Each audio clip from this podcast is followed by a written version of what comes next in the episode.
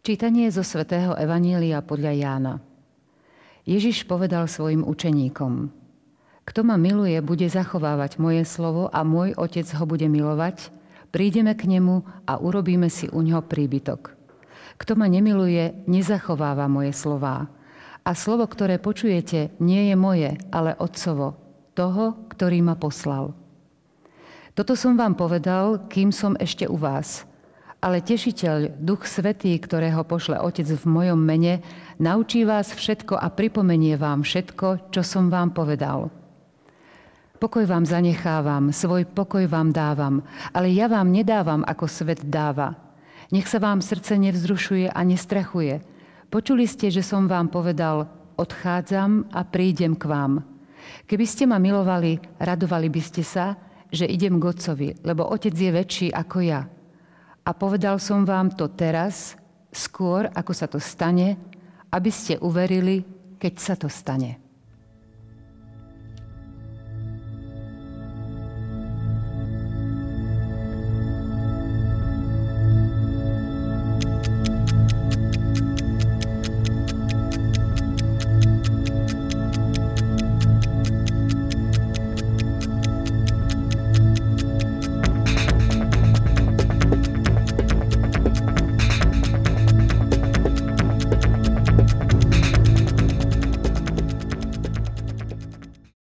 Aký je kontrast medzi útechou, ktorú nám dáva Duch Svätý, a útechou, ktorú nám dáva svet? Aj o tom budeme hovoriť v dnešnej relácii EFETA. Vitajte pri sledovaní. Našim hosťom je dôstojný pán Vladimír Turzo. Vitajte. Ďakujem pekne. Pán Turzo, najskôr by sme si mali najskôr vysvetliť, kto je to Duch Svätý. Kto je to Duch Svätý? Je asi veľmi zložité, len tak jednoducho vysvetliť. Pamätám sa, jeden svätý povedal, že e, Duch Svätý je veľký neznámy. Pretože my v podstate vnímame Ducha Svätého z jeho prejavov, ale ťažko sa nám hovorí o tom, kto to je. Pretože Ježiš Kristus, ten žil na zemi, jeho ľudia mohli vidieť, mohli sa ho dotknúť, mohli ho počúvať, sledovať, mohli sa s ním rozprávať, videli ho, ale Ducha Svätého nemôže nikto vidieť a napriek tomu všetko, čo sa v cirkvi deje, je prostredníctvom Ducha Svätého. Možno na úvod by bolo dobré ešte vysvetliť, že prečo vlastne hovoríme o Duchu Svätom. Veď máme len šiestu veľkonočnú nedeľu. A ešte bude siedma veľkonočná nedeľa, až potom je slávnosť zoslania Ducha Svätého. Ale slávnosť zoslania Ducha Svätého je tak významný sviatok, tak dôležitý sviatok, že podobne ako máme pôstne obdobie, ktoré nás pripravuje na Veľkú noc, a máme adventné obdobie, ktoré nás pripravuje na slávnosť narodenia Pána, potrebujeme mať aj určitý advent pred slávnosťou zoslania Ducha Svätého. Takže šiesta a siedma veľkonočná nedeľa tak prirodzene nás vovádzajú do tajomstva Ducha Svätého. A ďalšia vec, ktorú je dobre si uvedomiť, a k tomu sa dostaneme aj v priebehu nášho, nášho rozprávania o Evanjeliu, je, že veľkonočné obdobie je vlastne takým prežívaním vykupiteľského diela Ježiša Krista, hlavne teda jeho zmŕtvychstania, tajomstva jeho zmŕtvychstania, a postupne sa to prelína s tým tajomstvom Ducha Svätého. A toto je liturgicky znázornené to, čo vlastne Duch Svätý robí. Ježiš Kristus stal z mŕtvych, vystúpil k Otcovi, a to sprítomnenie Ježiša Krista, jeho osoby a jeho pôsobenia tu medzi nami sprostredkuje práve Duch Svätý. Takže to, že sa tak prelne, prelína, že tak prirodzene prejde z toho veľkonočného obdobia do, do tých turíc tá cirkev, tak je to v podstate liturgické vyjadrenie toho, toho tajomstva Ducha Svätého. V Evanjeliu, ktoré sme, ktoré ste prečítali, ktoré sme počuli, sa vlastne nehovorí vyslovene o Duchu Svätom, ale hovorí sa o Tešiteľovi. My samozrejme vieme, že to je, že to je Duch Svätý, a možno je dobré povedať to, čo my čítame v našom evanjeliu ako Tešiteľ. V pôvodine, v gréčtine, je označované slovom paraklétos. Paraklétos je viac obsažný termín ako len Tešiteľ. Znamená to samozrejme aj Tešiteľ, znamená to obhajca, a znamená to aj obidva významy naraz. Čiže môžeme povedať, že tešiteľ je také trošku redukujúce, ale nie je to, nie je to strata významu, samozrejme, pretože z kontextu vieme pochopiť, kto to ten tešiteľ je. A kto to teda vlastne je? Keď sa pozrieme do Evanília svätého Jána, zistíme, že tie črty, ktoré prisudzuje svätý Ján tomuto paraklétovi, a budem schválne používať tento termín, pretože sa mi zdá obsažne, obsažnejší, to znamená, to, čo pripisuje svätý Ján paraklétovi a to, čo pripisuje Ježišovi Kristovi, je prakticky zhodné. Totižto Ježiš Kristus je prvý tešiteľ. Veď on predsa sám niekoľkokrát, aj na základe teda jeho slov, to vieme aj na základe činov, on sám vystupuje ako tešiteľ. Poznáme veľmi dobre ten krásny výrok: poďte ku mne všetci, ktorí sa namáhate a ste ste preťažní, aj vás posilním. Čiže dám vám útechu, takú reálnu, konkrétnu útechu, to v jedenástej kapitole Matúšovho Evanielia. A takýchto paralel by sme mohli nájsť viac. Čiže medzi Ježišom Kristom a týmto parakletom, tým tešiteľom, prakticky v tom pôsobení nie je rozdielu. Ďalšie, ďalší taký fakt, ktorý si uvedomujeme v súvislosti s tešiteľom Duchom Svätým, že tá útecha, ktorú dáva Duch Svätý, to nie je len taká malá útecha, akú napríklad dáva mama svojmu dieťaťu, ktoré spadne na zem a mamička k nemu príde a to pláčúce dieťa si zoberie do rúk a neboj sa, nič sa nestalo, to prejde, to prestane boliť a tak ďalej. To by bolo veľmi málo. Duch Svätý je niekto, kto zoberie, doslova môžeme povedať až tak právnicky, tú kauzu človeka, ktorý je v núdzi, do svojich rúk a s autoritou a poverením toho človeka zastupuje tak, aby tá kauza mala úspech. Čiže to nie je len také, ja to tak nazvem, že Božie placebo, že Pán Boh povie, neboj sa, to bude dobré, a človek v nádeji, že to bude dobré, to nejako znesie. Nie, nie, Boh reálne vstúpi do života a reálne, reálne jednoducho sa snaží tomu človeku, človeku pomôcť. Čiže tá útecha je oveľa viac ako len nejaké slova, ktoré človek zoberie na vedomie a sa snaží s nimi, s nimi žiť. To znamená, e,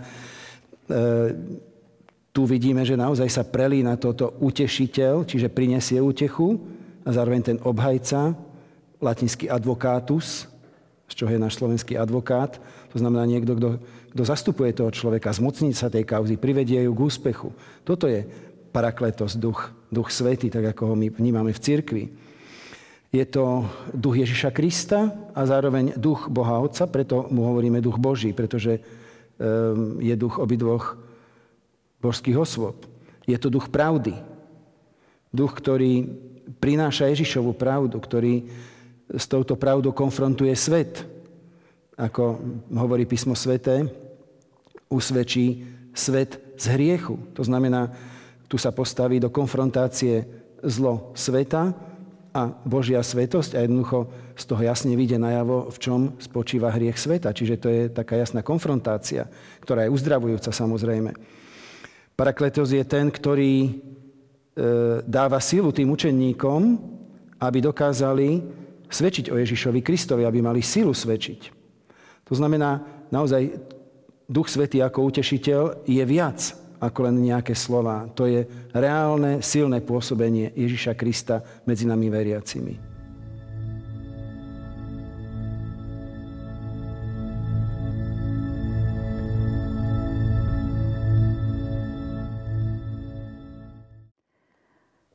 Tešiteľ, Duch Svätý, ktorého pošle Otec v mojom mene, naučí vás všetko.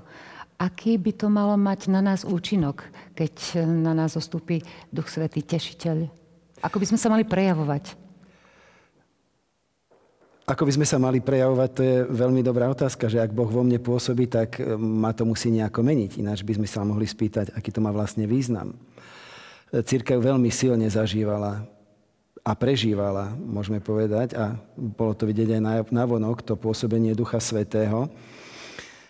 Keď svätý Ján píše Evanjelium, tak už má skúsenosť s odpoveďou sveta, kde treba si uvedomiť, že keď svätý Ján hovorí o svete, používa slovo svet, nemyslí tým to grécke kozmos, len ako svet, ktorý nás obklopuje, ale skôr tie síly, ktoré odmietnú Ježiša Krista, čiže skôr to, niečo, to negatívne. Čiže svätý Ján, keď píše svoje evanílium, už má skúsenosť s odpoveďou toho zla, ktoré je vo svete, na výzvu Ježiša Krista. To znamená, už je skúsenosť s prenasledovaním a tak ďalej. Preto tí prví kresťania veľmi silno prežívali pôsobenie Ducha Svätého naozaj ako toho, ktorý dáva takú útechu, ktorý pomáha v ťažkostiach, ktorý, presne ako Ježiš hovorí, že keď vás predvedú pred súdy, nebojte sa, čo budete hovoriť, pretože Duch Svätý vám to povie. A oni v takejto istote išli aj počas tých prvých storočí, prvých troch storočí prenasledovania kresťanstva, oni išli do arény, oni išli pre tie, pre tie zvieratá, pre ktoré, do, teda, ktorými ich hádzali. To znamená, to nebola ľudská sila, s ktorou oni išli. To bola sila Božia. To bola sila Ducha Svätého. Preto keď sme hovorili, že Duch Svätý je ako ten obhajca, čiže on nielen obhajuje, že ten človek vie, čo má povedať, ale on naozaj zoberie tú kauzu toho človeka do, do rúk a človek má zvláštnu Božiu silu, aby dokázal v nerovnom, absolútne nerovnom boji voči zlu obstať. Pretože my si musíme uvedomiť, to je ďalší z rozmerov pôsobenia Ducha Svätého, že my ako ľudia, ako stvorenia, ľudia, to znamená s nesmrteľnou dušou, ale zároveň s telom, sme v hierarchii stvorení pod zlými duchmi, pod diablom. Diabol v tej hierarchii stvorenia, to znamená, anjeli nás prevyšujú, pretože je to čistý duch. To znamená, zlý duch nás prevyšuje v inteligencii napríklad. Preto môžeme povedať, že náš boj so zlom, keby sme boli odkázaní na naše vlastné sily, je vopred prehratý. My ako náhle, my sme začali bojovať so zlom, so zlým duchom, len vlastnými silami sme skončili. Ale práve preto máme istotu o víťazstve proti zlu, pretože sa spoliehame na, na milosť, sílu, pôsobenie Ducha Svätého. Čiže toto je, toto je jeden z rozmerov. Ďalší z tých rozmerov je, že Duch Svätý nám naozaj dáva útechu. Je veľmi pekný text svätého Bonaventúru, ktorý stavia do protikladu tú, tú ľudskú útechu, ktorú dáva svet, a útechu Ducha Svätého. On v prvom rade hovorí, že tá útecha Ducha Svätého je pravá, pretože Duch Svätý potešuje tam, kde je to potrebné. Potešuje dušu a nie telo. Človek, ktorý nemá útechu Ducha Svätého, ktorý nežije s Bohom, tak cíti po nejakej úteche a teda siaha po úteche, ktorú mu ponúka svet. To znamená, ponúka v podstate útechu žiadostivosti ľudskej, alebo teda telu. A nenachádza sa v tom. Jednoducho človek nenachádza v tom naplnenie a preto siaha po ďalšej a po ďalšej a po ďalšej úteche a stále rovnako prázdny vlastne ide životom, kdežto Duch Svätý pôsobí na dušu. To znamená, on ide tam, kde, kde tá útecha je najviac potrebná. A svätý Bonaventura v súvislosti s týmto používa jeden veľmi taký pekný obraz, že dávať telu útechu znamená ako starať sa o koňa a zanedbávať rytiera, ktorý na tom koni má cváľať. Hej? Kdežto ten Duch Svätý sa stará o toho rytiera, ktorým je vlastne ľudská duša.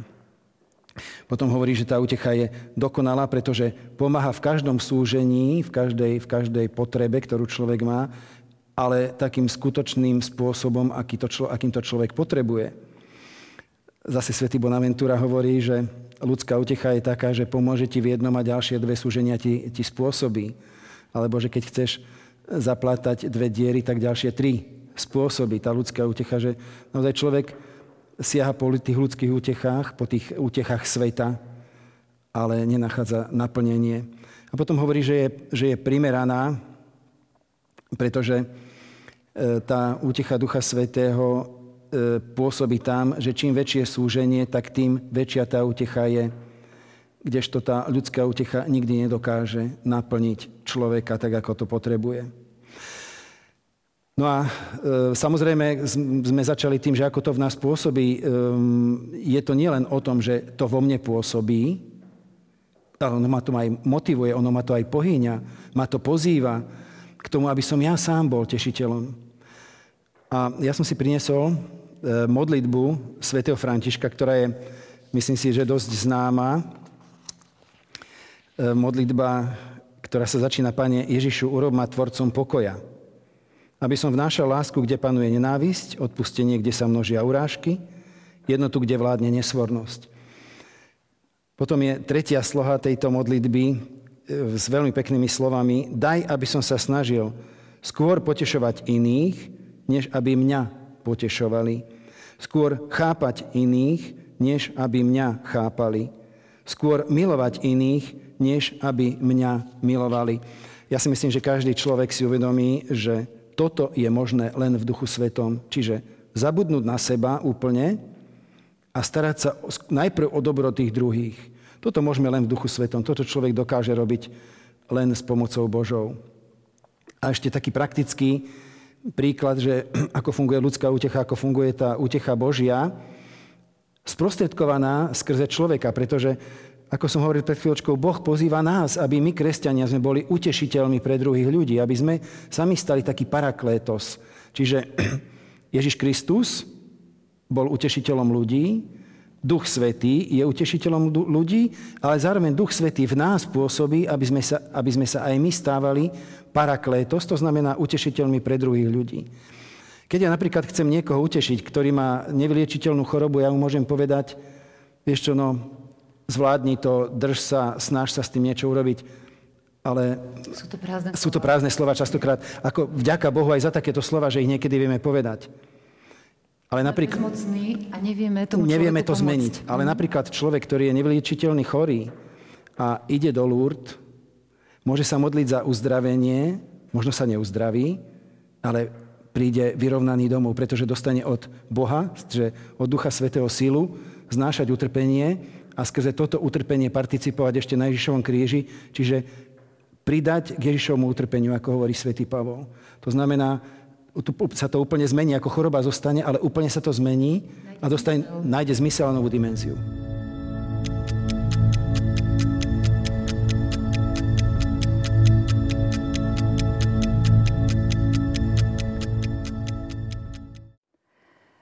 Tešiteľ, Duch Svätý, pokračujeme v citáte, naučí vás všetko a pripomenie vám všetko, čo som vám povedal.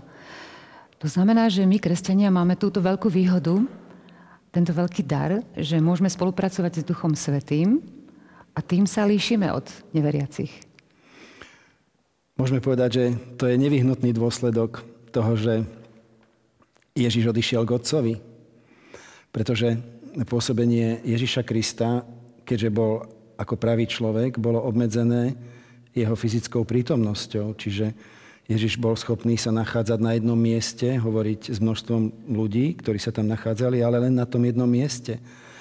Ale prirodzene by sme sa spýtali, a je to úplne legitímna otázka, ktorú by sme mohli podať, teda ktorú by sme mohli dať Bohu Otcovi, že ale čo my ostatní? A práve preto e, máme Ducha Svätého, aby nám pripomenul a naučil všetkému, čo Ježiš hovoril, aby tým predĺžil v čase a priestore tú prítomnosť Ježiša Krista, ktorá v čase a priestore sa vlastne skončila pred dvetisíc rokmi, keď vystúpil k Otcovi. Takže máme my, ktorí veríme v Ježiša Krista, obrovskú výhodu, že máme naozaj niekoho, kto, nás, kto je našim vnútorným učiteľom.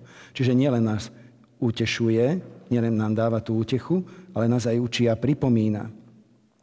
Na tomto stojí aj cirkev, pretože um, v dnešnej dobe mnohí sa cítia takí povolaní, že zoberú do ruky písmo sväté a z písma svätého citujú, častokrát aj neveriaci, a snažia sa cirkvi dokázať, že sa mýli citujúc písmo sväté, ale práve to si neuvedomujú tento rozmer toho Ducha Svätého, že Ježiš Kristus slúbil cirkvi asistenciu Ducha Svätého. To, že my máme kánon Svätého písma, to znamená tie knihy, ktoré patria do Svätého písma, je vďaka pôsobeniu Ducha Svätého, že jednoducho v určitom momente na Tridentskom koncile sa povedalo, toto je kánon Svätého písma. To, že cirkev vie, ako vysvetľovať písmo Sväté, je vďaka pôsobeniu Ducha Svätého. To, že pápež môže povedať, že toto je učenie, ktoré je nemenné, je vďaka pôsobeniu Ducha Svätého. To, že my, kresťania, ktorí nie sme zo Židov, ktorí nie sme zo židovstva, patríme do spoločenstva veriacich Ježiša Krista, že, že sme kresťania vôbec, za to môžeme da- ďakovať Duchu Svätému. Pretože Peter, bol, Peter a ostatní učeníci boli presvedčení, že spása je len pre Židov. A Peter sám bol prekvapený, keď Duch Svätý zostúpil aj na pohanov a zadivený hovorí, tak Boh spásu dáva aj pohanom a je to vďaka Duchu Svätému. Potom vieme v pätnástej kapitole Skutkov apoštolov bol vlastne prvý koncil v Jeruzaleme, kde presne o tomto sa rozhodovalo, že teda ak aj pohania majú patriť medzi, medzi nich, do tohto spoločenstva, tých, ktorí uverili v Ježiša Krista, tak aké nároky budeme na nich klásť, sa pýtali učeníci. A bolo potrebné na to stretnutie, ktoré hovoríme, že to je vlastne taký prvý koncil v Jeruzaleme a tam vyslovene hovoria, my a Duch Svätý sme sa uzhodli, že to bude takto, že nebudeme na vás klásť iné bremená, len že sa budete strániť jedál, ktoré boli obetované modlám. Čiže postupne cirkev dochádza do tej plnej pravdy vďaka Duchu Svätému. A my môžeme povedať svojím spôsobom, že my sme šťastnejší, ako boli súčasníci Ježiša Krista. Oni síce Ježiša Krista videli, sa ho mohli dotknúť, ale naše poznanie Boha, naše poznanie Ježiša Krista, naše poznanie cirkvi je oveľa plnšie, ako mali, aké mali Ježišovi súčasníci. A to všetko je vďaka pôsobeniu Ducha Svätého. Mne sa veľmi páči, keď čítam tento text, ktorý sme citovali pred chvíľočkou z Evanielia, keď ho čítam v taliančine, pretože taliančina, latinčina, všetky tieto jazyky vychádzajúce z latinčiny, tamto pripomenúť, slovenské pripomenúť po taliansky je ricordare. Ri, akože znovu, a kors, kor, kor, cordis je srdce. Čiže Duch Svätý pripomína, nie, že do hlavy mi to vôjde na rozum, mi to príde, ale že to príde k môjmu srdcu. To znamená, ja to, čo mi Ježiš zanechal, príjmem srdcom a stane sa to súčasťou môjho života. Toto je pôsobenie Ducha Svätého pre nás, ktorí veríme v Ježiša Krista.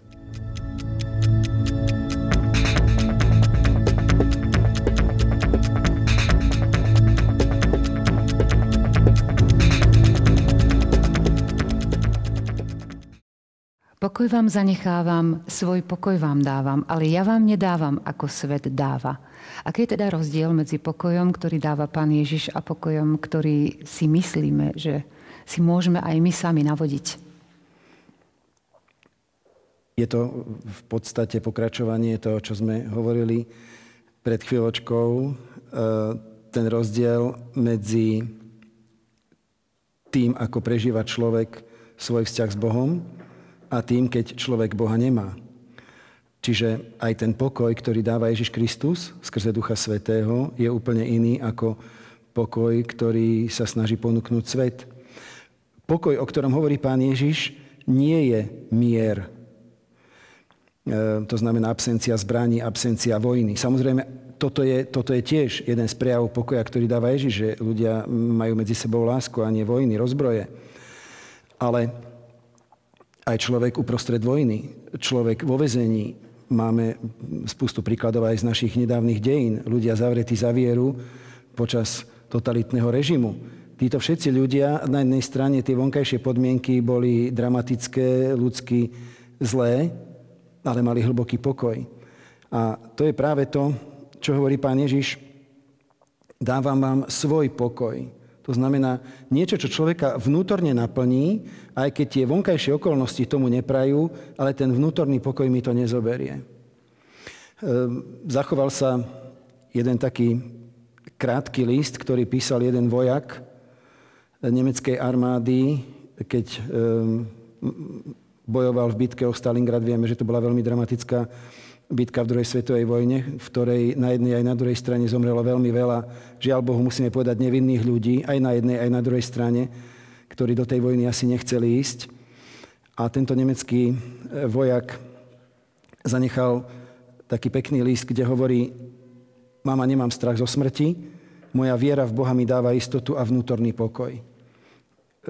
On mal istotu, že sa domov nevráti. Mal istotu, pretože tá vojna bola strašná a oni vedeli, že idú na istú smrť a napriek tomu si zachoval vnútorný pokoj. Toto nie je možné ľudsky. Toto je možné e, mať takúto istotu, taký vnútorný pokoj len vďaka Bohu. A Pán Ježiš vlastne sám nám hovorí, nech sa vám srdce nevzrušuje. Veríte v Boha, verte aj vo mňa. To znamená, to, čo Pán Ježiš v podstate od nás žiada, je dôveruj mi. Totižto my si pravdepodobne málo uvedomujeme, že nestačí veriť, že Boh existuje. Treba v Boha veriť a Bohu veriť, to znamená dôverovať mu. Čiže dôveruj mi. A už aj toto, že človek je schopný urobiť ten úkon dôvery v Boha, je ovocie Ducha Svätého. A v tomto ja môžem byť naozaj úplne iný ako tí, ktorí v Boha neveria. A v podstate neveriaci ľudia by toto na mne mali vidieť, že to na mne nevidia, je, je moja vina, že neviem s tým Duchom Svätým natoľko spolupracovať. Ale toto je ten vklad, ktorý mi dáva Duch Svätý, že viem mať dôveru v Boha a dokážem prežívať pokoj aj napriek tomu, že okolnosti sú nepriaznivé. Mnohí televízni diváci, ktorí prežili práve tento vnútorný pokoj, aj napriek nepriaznivým okolnostiam vedia, o čom hovoríte. A je to aj povzbudením pre tých, ktorí hľadajú cestu a hľadajú pokoj, kde ho môžu nájsť. Ďakujeme, otec Turzo, za vysvetlenie. Ďakujeme za návštevu. Ďakujem aj ja. Ďakujeme, vážení televízni diváci, za pozornosť. Tešíme sa s vami opäť na stretnutie o týždeň. Dovidenia.